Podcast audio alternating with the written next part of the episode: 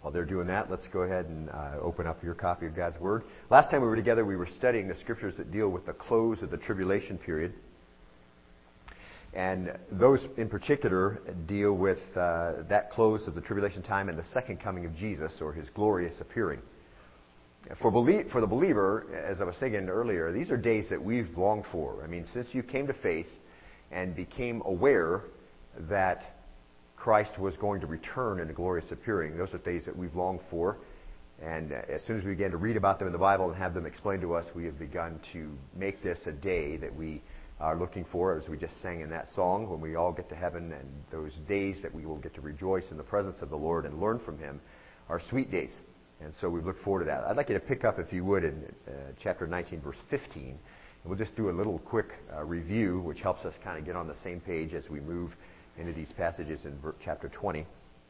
Verse 15, as he comes in his glorious appearing, verse 15 says, uh, From his mouth comes a sharp sword so that with it he may strike down the nations, and he will rule them with a rod of iron. And he treads the winepress of the fierce wrath of God the Almighty. Verse 16. And on his robe and on his thigh he has a name written, King of Kings and Lord of Lords. And I appreciate Dr. Jones pointing out the names of Christ and the names of God, and that is another one. And there's one that he's going to have that we won't even know yet, uh, that uh, no book contains. And we're looking forward to that. But what amazing thing the Lord pauses to make us understand. This is written here because this is truth. And He's going to judge men, it says, and slay them with His word. It'll have power to take physical life, His word, and we know that all, already His word uh, tells what life is and when life is not. But here in particular, I think that it, uh, it proclaims, uh, as you read in the word, it'll proclaim people are dead in their sin or alive in Christ. And when Jesus comes, it appears that the words will actually literally accomplish that slaying. He's come to carry out God's wrath on sin. The time of God's forbearance, the time of his patience, uh, the time of his kindness are over, and we see the horror of Armageddon then open up for us here again as we did in chapter 14. And as the battle's joined uh, in Armageddon, an angel makes this announcement, verse 17, if you'd look there. Uh, then I saw an angel standing in the sun, and he cried out with a loud voice, saying to all the birds which fly in mid heaven, Come assemble for the great supper of God. Now, this is not a pleasant passage to read, but it's the truth, so we read it. Uh, of course, you can gather what they're going to sup on. Verse 18, so that you may eat the flesh of kings and the flesh of commanders, and the flesh of mighty men, and the flesh of horses, and those who sit on them, and the flesh of all men. So, not just those joined in the battle, the flesh of all men, both free men and slaves, small and great. Those who are unredeemed. Those are who he's speaking of. He's going to clarify that more in a minute. And he proclaims that God's going to be victorious uh, even before the battle begins. So the battle hasn't started. The angel announces, Come, birds, and sup. Uh, this is what's going to happen. Because even though the Antichrist and the false prophet and the kings of the earth think this is going to be a battle, they really will not be able to resist Jesus. And as hard as it is to say, and even uh, harder to hear, I would imagine, it's really the carrying out of a death sentence on those who oppose God and His Christ. And it will include, verse 18 says, all men, both free men and slaves, and small and great. All those who don't know God and His Christ. Now, you look at uh, Revelation 19 19, if you would. And I saw the beast and the kings of the earth and their armies assembled to make war against him who sat on the horse and against his army. So you have that parenthetical announcement with the angel, so everything's ready to be joined. And the day's been predicted uh, many times, as, as uh, Pete was saying earlier, all these specific prophecies that are so accurate. Again, we have them, and we can we can trust that as all the ones we've seen uh, fulfilled have been exactly accurate, right down to the very minute detail. We can be assured that that will be the case here as well. But many, many writers in the, in the uh, Old Testament have predicted this. In Psalms, Isaiah, Ezekiel, Joel, Matthew, uh, the Apostle Paul takes much time to tell us about this day. And Jesus himself taught about this day and the days that follow this day uh, when Jesus will judge all those who do not believe. And he taught that in Matthew 25, uh, around verse 31. And those areas there, you can see that Jesus spoke of that. Now look at verse 20, if you would, chapter 19 of Revelation. And the beast was seized, and with him the false prophet who performed the signs in his presence, by which he deceived those who had received the mark of the beast and those who worshipped his image. Those two were thrown alive into the lake of fire, which burns with brimstone. Jesus takes the leaders, he puts them alive into the lake of fire. And they really lead the way for millions of people who refuse to believe in Jesus and receive forgiveness through his name. Now look at verse 21. and the rest were killed with the sword which came from the mouth of him. So it just repeats that. Listen, this is how the death is going to occur. Uh, those who come with him, those who uh, of the church who will come with him during this glorious appearing, we're not going to have to do any of the fighting. There's no slaying that's going to be occurring. Uh, the angels and the Lord do this. The Lord uh, particularly does it with the word of his mouth. And it says, And the rest were killed with a sword which came from the mouth of him who sat on the horse, and all the birds were filled with their flesh. Now, that is how the tribulation comes to an end at the second coming of Jesus. And they are warnings of a future day of reckoning that already sits fixed in our future. And so it's not as if, well, maybe this will happen, maybe it won't. The Lord has already said this will happen. This day will actually come. Uh, be aware of that. And just by way of illustration, I think it's important that we don't mince words on those types of things. As you are allowed to have a conversation with someone, and the Lord leads you in this direction. Many times people want to talk about future events. I really try to lead the conversation back to your spiritual issues now, but people like to talk about it. Yes, this is what the Bible says. Uh, I think it's important to not dilute or soften those warnings. And I was just kind of reading, uh, kind of as, as, an illustration, about the, uh, the warnings on cigarettes and the dangers of soft pedaling all of that. And so I was looking up uh, some of the early warnings and just um, some of the studies that went out. But there was a test uh, back in the late 90s of uh, nearly 2,500 children in the United States and in Canada. And in this test, 83% of uh, could remember a warning on Canadian cigarettes, but only 6% could be able to recall what was printed on U.S. cigarette packages. Because, and the reason was simple. On the front, in big bold letters on Canadian cigarette, cigarettes, the warning was clear and direct, and it said, "Smoking can kill you," in very large bold letters. The U.S., of course, had a little bit different packaging, and I just looked up some of the early ones that went on. Here's one of them: Surgeon General's warning: Quitting smoking now can greatly reduce serious risks to your health. How about this one? Surgeon General's warning cigarette smoke contains carbon monoxide. And so we soft pedaled it, and, and the, the, illustration was really driven home to me because of an, a certain individual named Edward DeHart, who died of lung cancer September 24th, 1997. You may be surprised to know that DeHart was the tobacco industry's consultant. He was credited with developing the warning labels that we were to put on U.S. packages of cigarettes and he really helped craft the first Surgeon General's warning in 1962 with the Tobacco Institute. He created a warning that wasn't even convincing enough for him to follow. And so I think it's important that although it's hard to read these, and, and as I've taught through this book a number of times, I, I still, it's hard to think about what that day is going to hold, but it is the truth. And it is justice that the Lord will bring to bear, and His justice is always exactly true and related exactly to whatever the infraction is. So we understand the Lord is absolutely true and His holy and, and uh, without any type of impugning on His character, that He does these things because these are the things that Uh, are what needs to be done. And so we want to make sure that we don't mince words either. And we make sure that we're clear about judgment. Judgment is a real fact for the future for those who, in their dead spiritual state, remain untreated you move through life in a dead spiritual state, judgment is for sure at the end of that life. And so we want to make sure that we're clear about that. And so we spend some time here, as you may have noticed, making sure that that message is uh, across clearly. 2 Thessalonians 1 6 is only one of many places where we see these judgments, and they're so clear. But Paul is writing here as he's carried along by the Holy Spirit. He says, For after all, it is only just for God to repay with affliction those who afflict you it's comforting to know. Uh, we like we long for justice, don't we? And of course, many of us in the U.S. have not been really afflicted too awfully badly by people who oppose Christ, but many in other countries are. But the Lord keeps track of all of that. Verse 7 And to give relief to you who are afflicted, and to us as well when the Lord Jesus will be revealed from heaven with his mighty angels in flaming fire. I think, uh, as you pause right there, I think we see uh, the best fulfillment of that passage at the close of the tribulation time, where believers are on the earth and are afflicted, and in particular, to give relief, it says in verse 7, to you who are afflicted. But of course, he gives relief to all. Uh, and he holds that judgment, and he knows how to judge, and that's why he tells us not to take vengeance, because the Lord knows how to, how to uh, take revenge. But he said that, uh, and to give relief to you who are afflicted, and to us as well, when the Lord Jesus will be revealed from heaven with his mighty angels in flaming fire. Verse 8, dealing out retribution to those who do not know God and to those who do not obey the gospel of our Lord Jesus. And those things are written in parallel. And that's interesting, isn't it? Because many people say they know God, but they do not obey the gospel of our Lord Jesus, do they? Or they say they know about Christ, they know all the, uh, all the uh, fixed uh, things about the Lord and his life, but it's the obedience issue that's the proof, isn't it? it? Always is. And once again, Verse 8 says, dealing out retribution to those who do not know God and to those who do not obey the gospel of our Lord Jesus. These, verse 9 says, will pay the penalty of eternal destruction away from the presence of the Lord and from the glory of his power. When he comes, verse 10, to be glorified in his saints on that day and to be marveled at among all who have believed. For our testimony to you was believed. And that's a marvelous day we think about, but a hard day as well. And so that's what we teach. And Colossians 1 verse 28, we proclaim him, it says, warning every man and teaching every man with all wisdom, so that we may present every man complete in Christ. So Paul says, we warn every man and teach every man in all wisdom.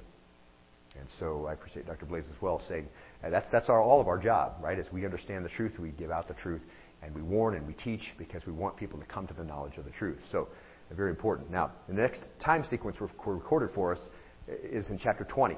And once again, it's chronological. So as we followed through these passages, as they've opened up for us, we've had these, these uh, pauses and we've gone back and filled in some gaps. We've uh, filled in some gaps there in the middle, and now we're kind of working our way chronologically through this book. As Christ comes to earth, he touches down. And he takes the Antichrist, he takes the false prophet, and he puts them alive into the lake of fire.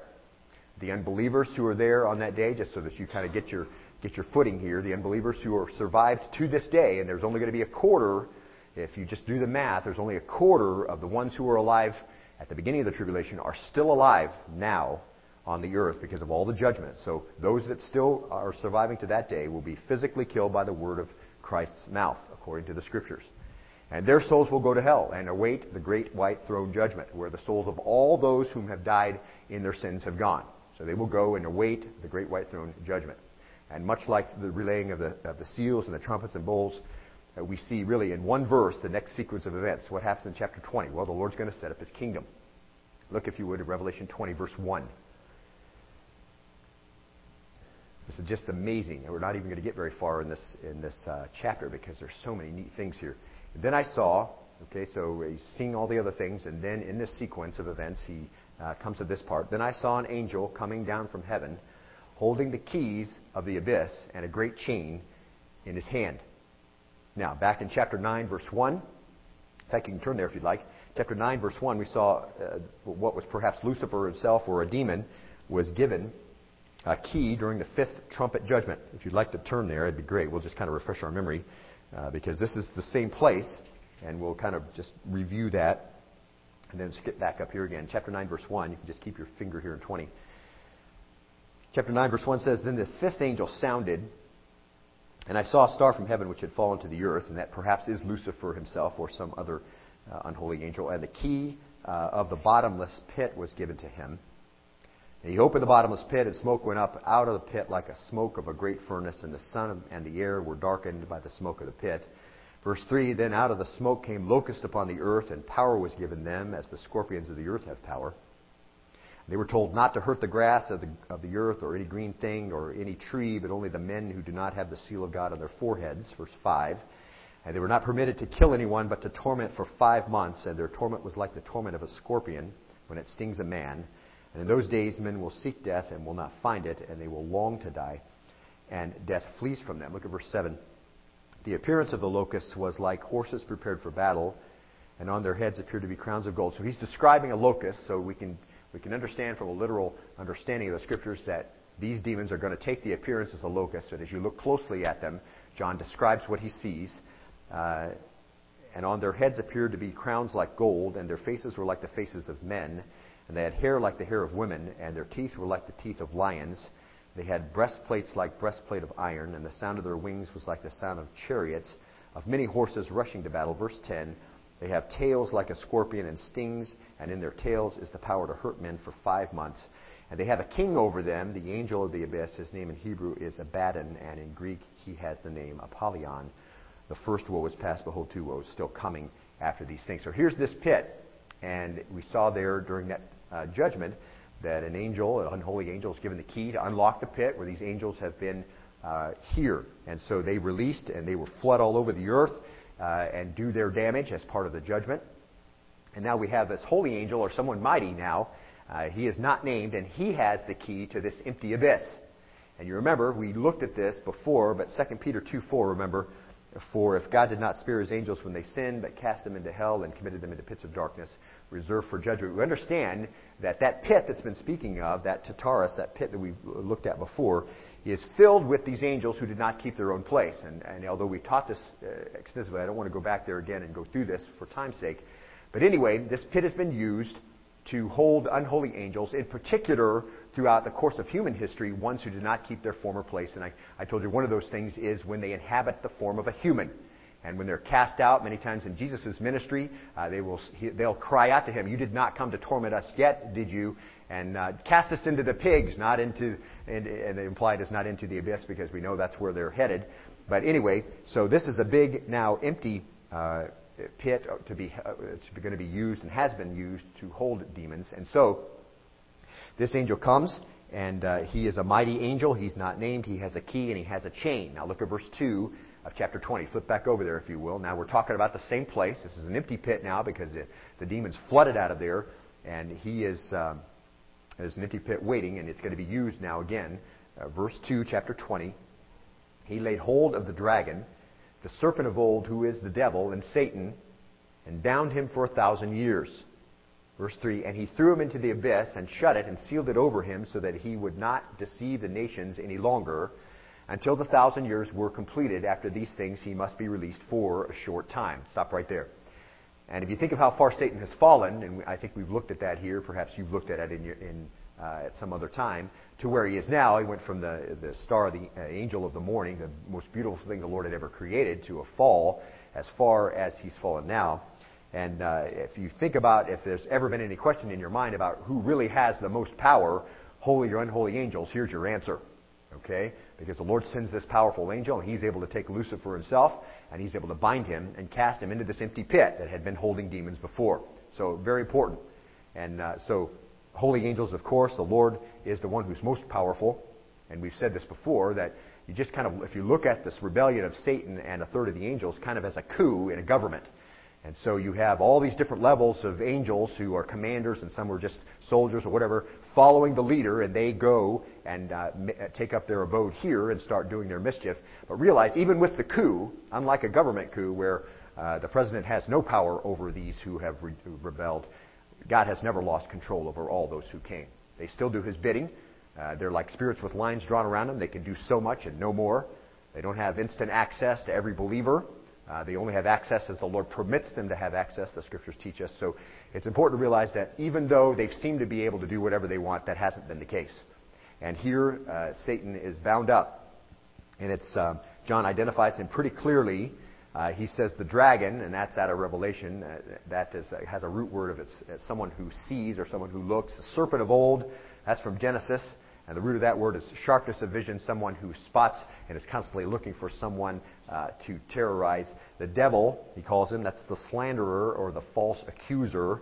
Uh, Satan, who the word for our adversary is used there. So there's no question whom this is, right?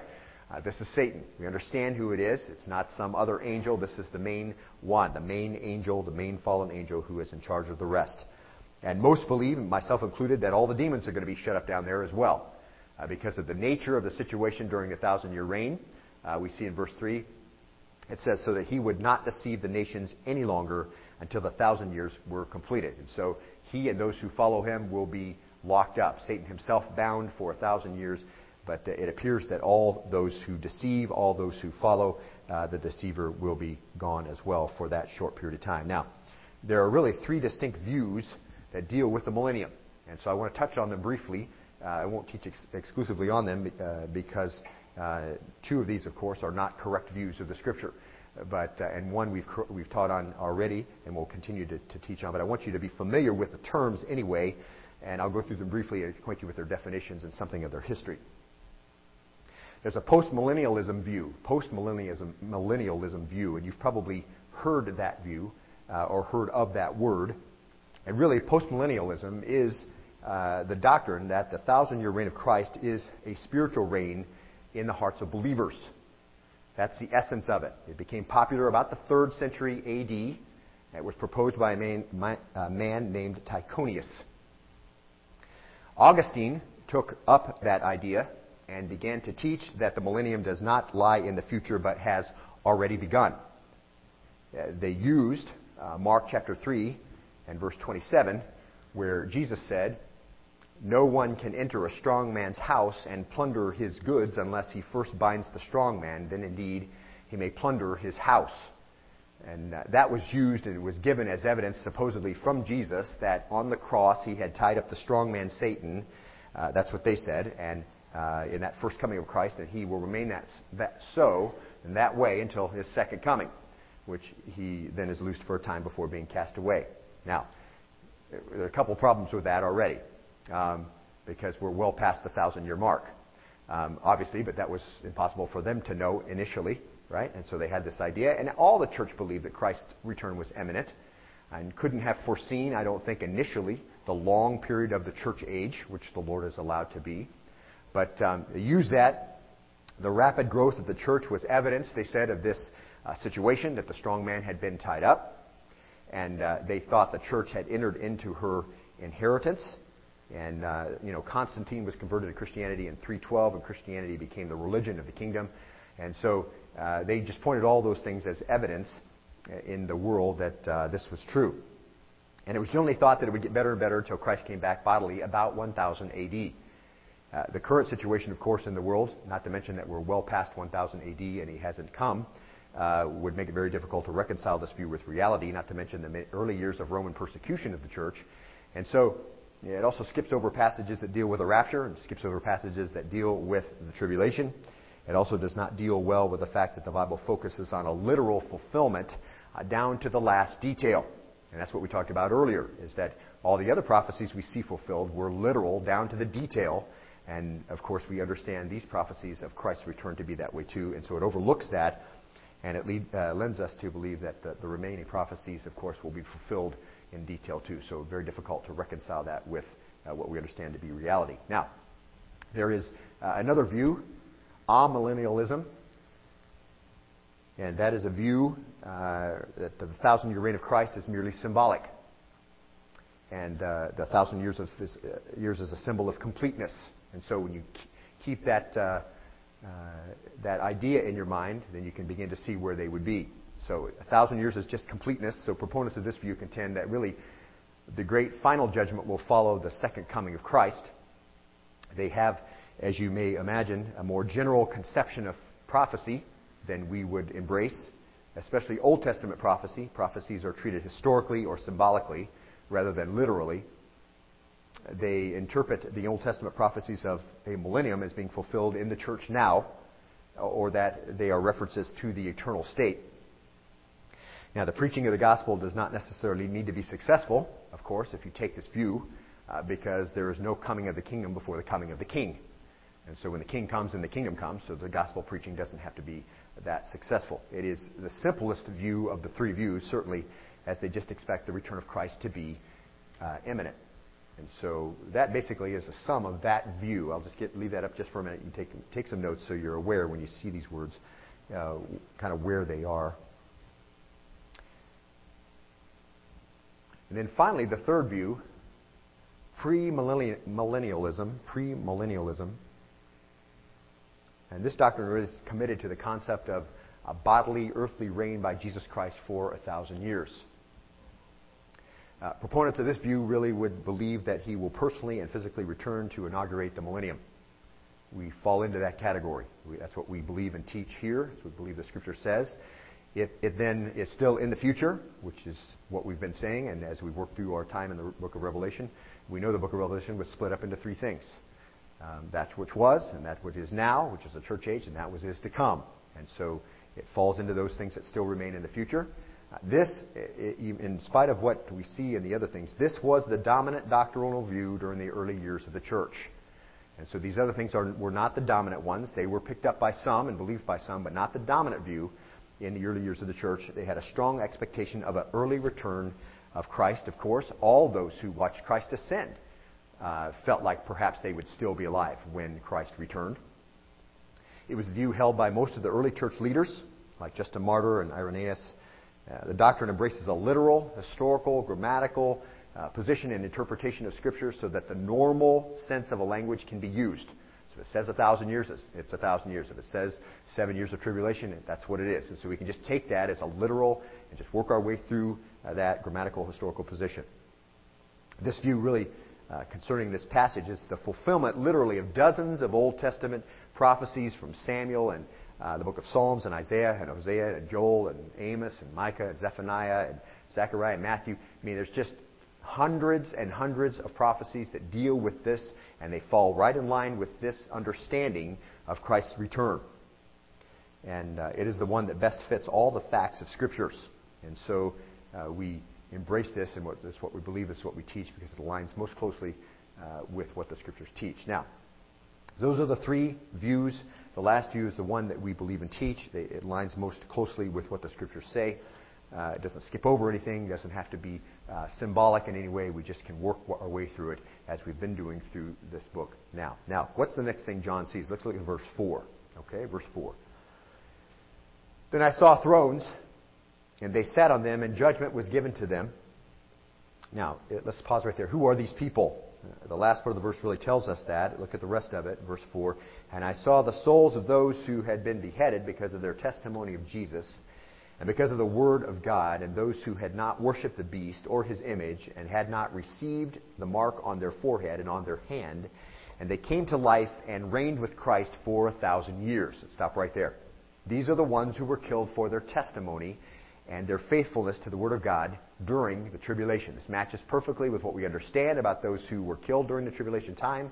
There's no use to try to speculate these are uh, other people somehow we don't know about. These are the people who we saw as we went all the way through. This was their, going to be the outcome there as they came to faith in Christ during the tribulation. So they didn't worship the beast. Obviously, that's the Antichrist. They didn't receive his mark.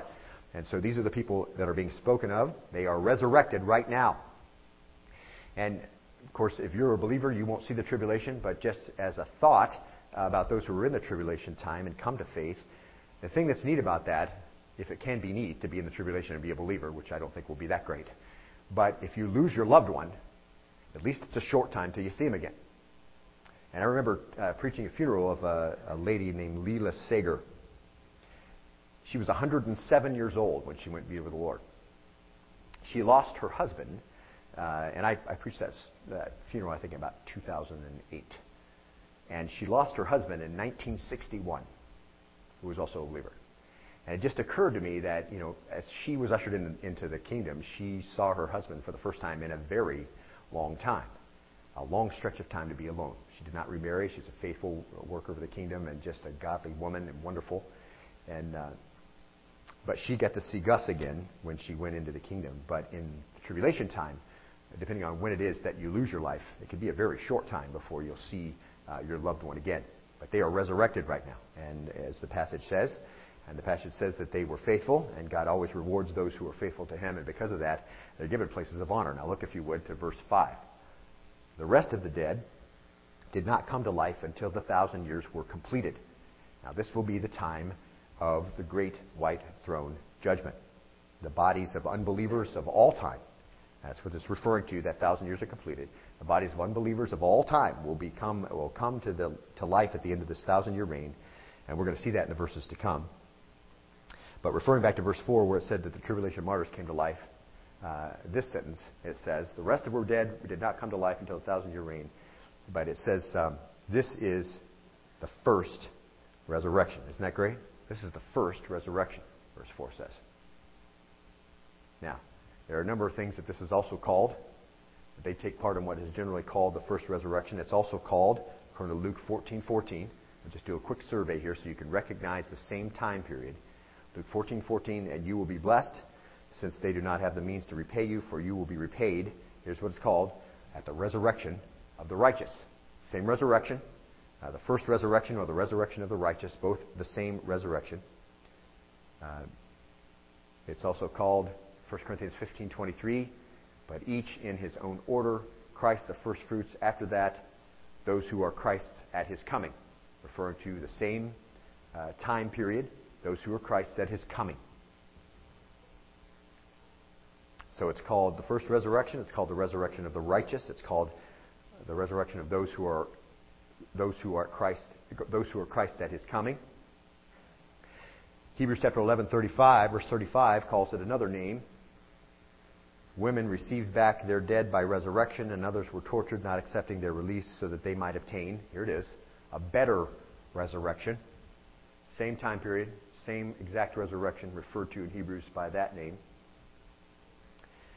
Now, it's going to include a number of different people that aren't mentioned here, but we know from as we take the scriptures and compare this time period with other time periods, it's going to include, according to 1 Thessalonians 4:13, the redeemed of the church age the redeemed of the church age.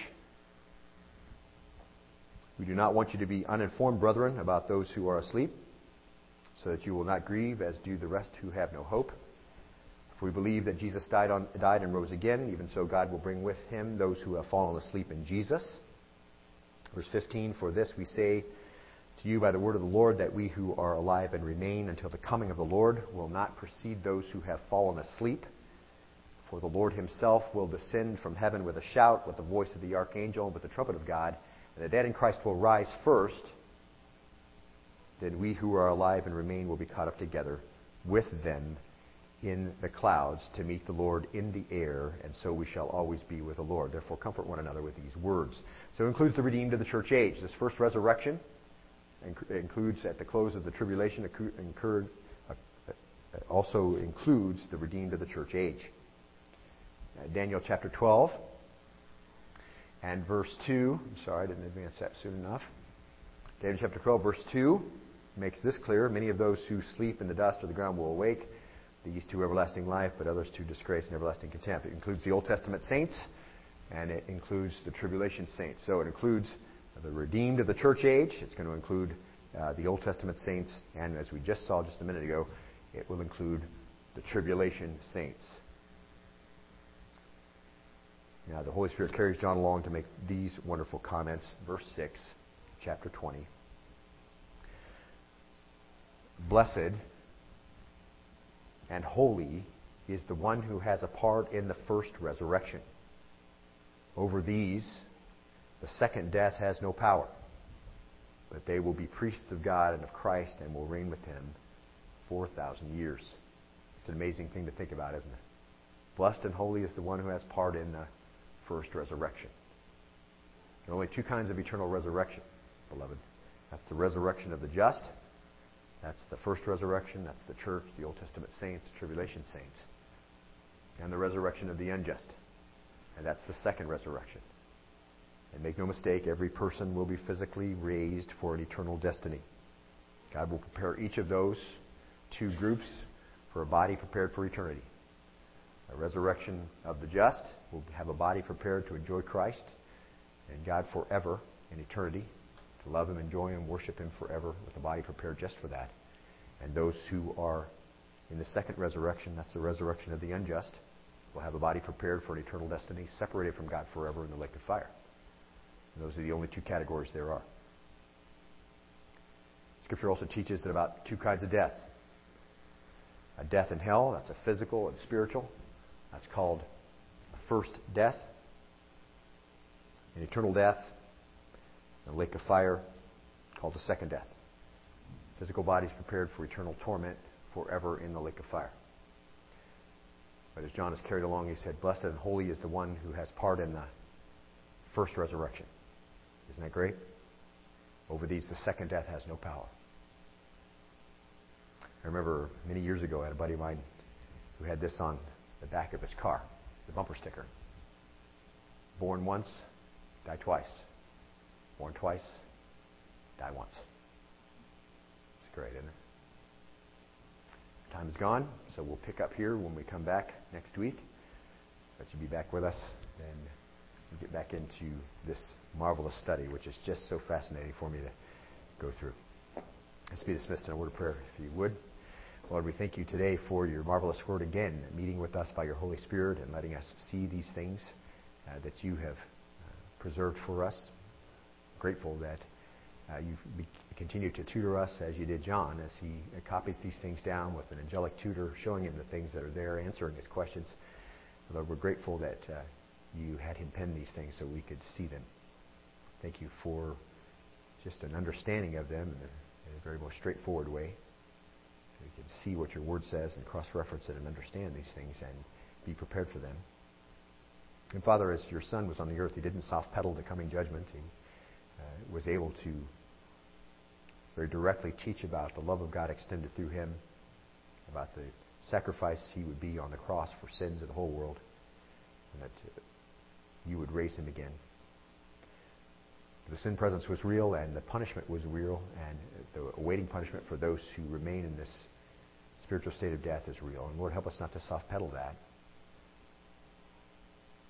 Help your word to draw and convict and bring alive those who do not know you.